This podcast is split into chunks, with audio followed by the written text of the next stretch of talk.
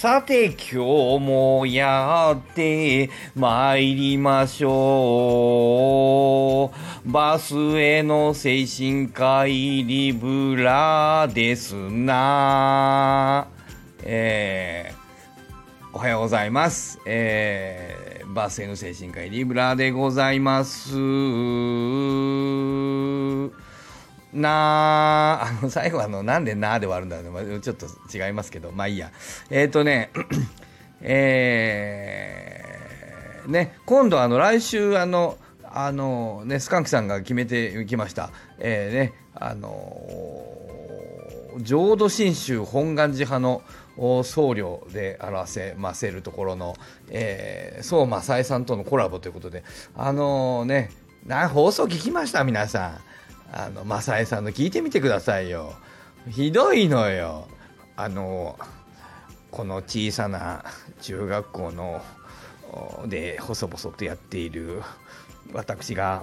私がと言ったかな。隣の番長と副番長に呼ばれてもう今から震えております。って何のことですか？何だと思ってるの？我々のこと。どうもね僕が番長でスカンクさんが副番長なんですって。ねまいいんだけどさ。なんか妖怪かなんかだと思ってらっしゃるねきっとね、えー、なんか妖怪退治に来るつもりですね。あのあの方ねおそらくね、えー、なんか浄土真宗の力をね、えー、親鸞上人の力を借りてね、うん。そんなどういうことなんだと思いますけどまああのなんかスカンクさんがねいろいろコントロールしてやっておりますけどもスカンクさんがね宗教が、ね、やっぱ興味がねあのあるんですよねなんかね。そういやね思い返してみればね初めてねスカンクさんとね会った時に多分初めてだったと思うんだけどねあの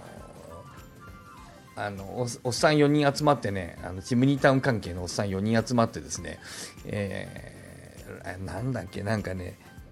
お茶したんだよね。お茶したって本当にお茶したんですよ。本当にケーキ食べてね本当に紅茶飲んでね、えー、ホテルで、えー、解散したんですよそれだけでね。でその時にねなんかそのその時にねスカンクさんねあの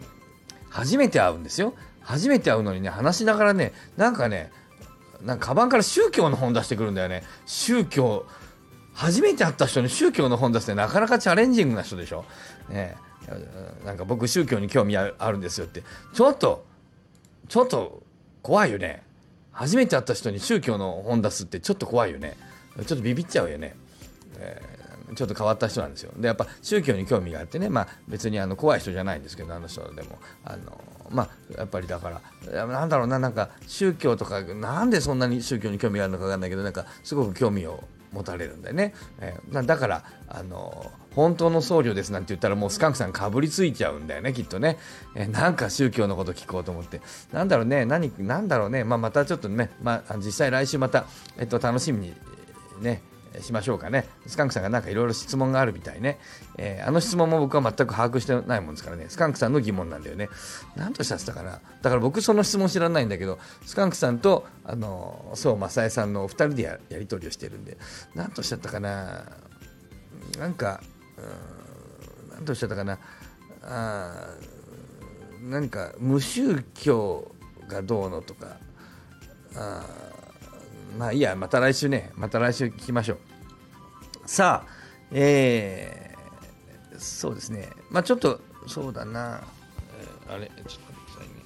前回の放送でもまた、あの、いつものように、えー、力さんがまたコメントをねしてくださってあの今回に関しては相馬さえさんもコメントしてくださったけど、まあ、力さんはもうあれですもんね。あのこあのスタイフコメント職人ですよねもうね、えー、そこでまたコメントが職人のあの力さんがまたあのいっぱいあのコメントを書いてくださってますけど、えー、そこでねあの抽象化とそうだなだから抽象的に、えー、一旦その現実の事象を具体的な事象を、えーと、抽象化して、え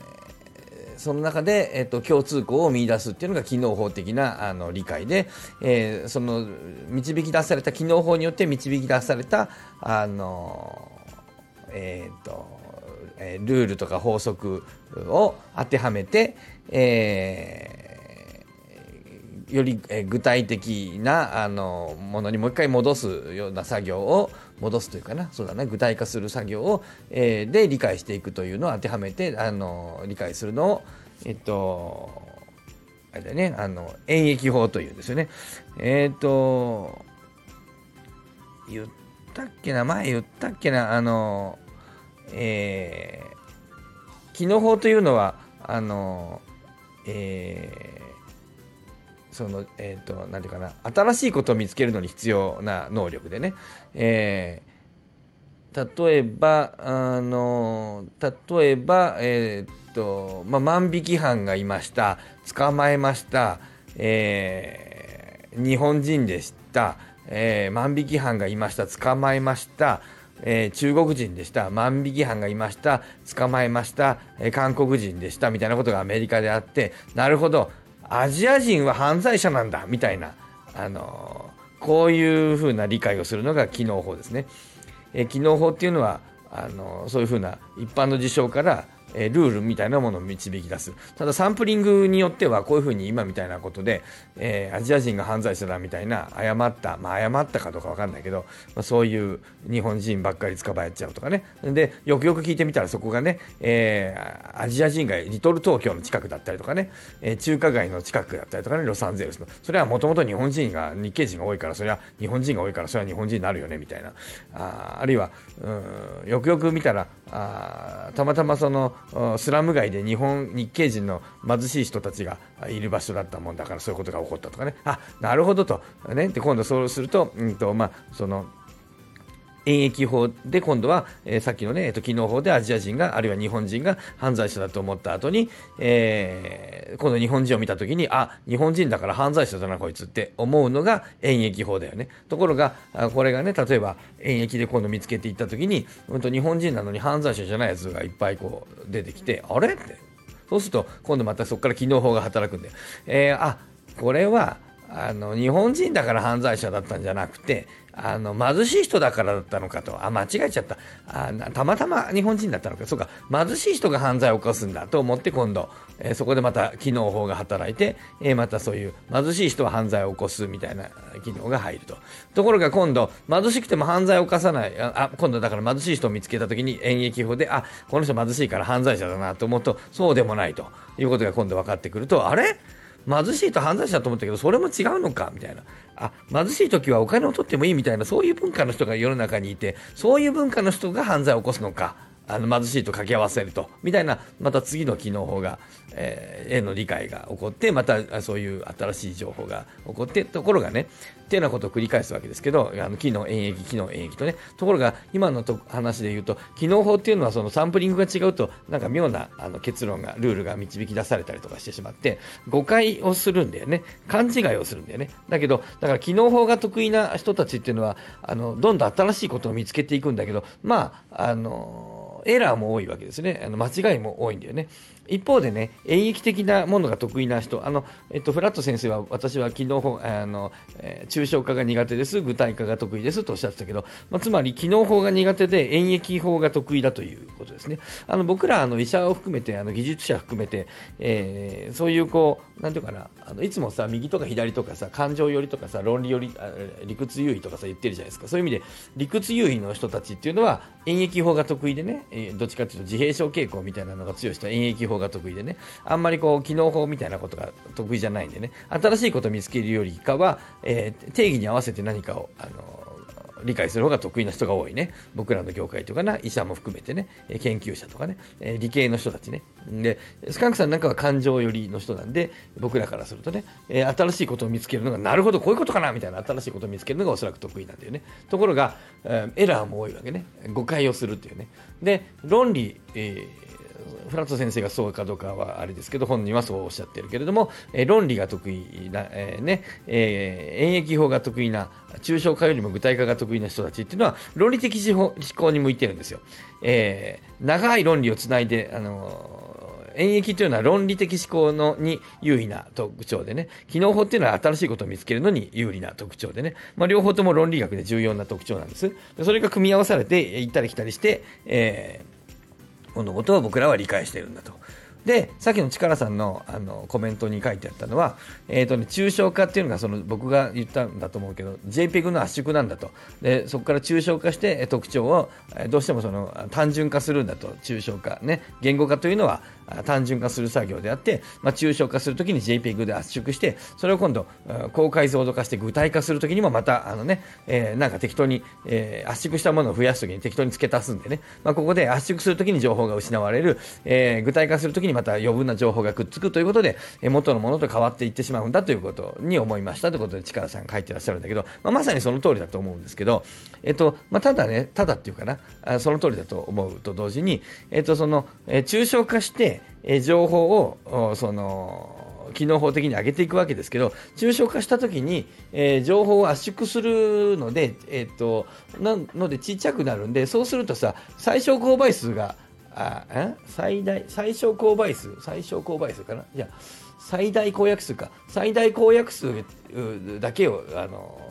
抜き出すことになりますよね。ね。ね、そうするとちっちゃくなるじゃん。最大公約数だからね。で、えー、ちっちゃくなって、そうすると他のものにも当てはまるわけですよ。最大、最初、最大公約数にしてるからね。ちっちゃくしてるからね。えー、最大公約数っていうことはちっちゃくなるわけですから、その最大公約数当てはめて、で、またそこから具体化するんで、まあ、そうやって情報を最大公約数化して、えっ、ー、と、抽象化することで、えっ、と、機能法的にあの上げていくことで、他の隣の、えー、新しく知ってるものもそこの最大公約数が共通であればあそうかそうか同じかということででそこからまた再あの、えーと、具体化してまた増やしてね、えー、いくことで、えー、理解が進むということでまさに力さんのおっしゃるようにこう圧縮して増やして圧縮して増やしてってや間にこう情報がずれるというねこう情報が微妙にずれるのを利用して新しいことを僕らはね覚えていくんじゃないかなと思っておりますというぐらいにしときましょうか。もうああもう10分超えた。もうこの辺でやめましょう。ね、えー、ということでねまたあの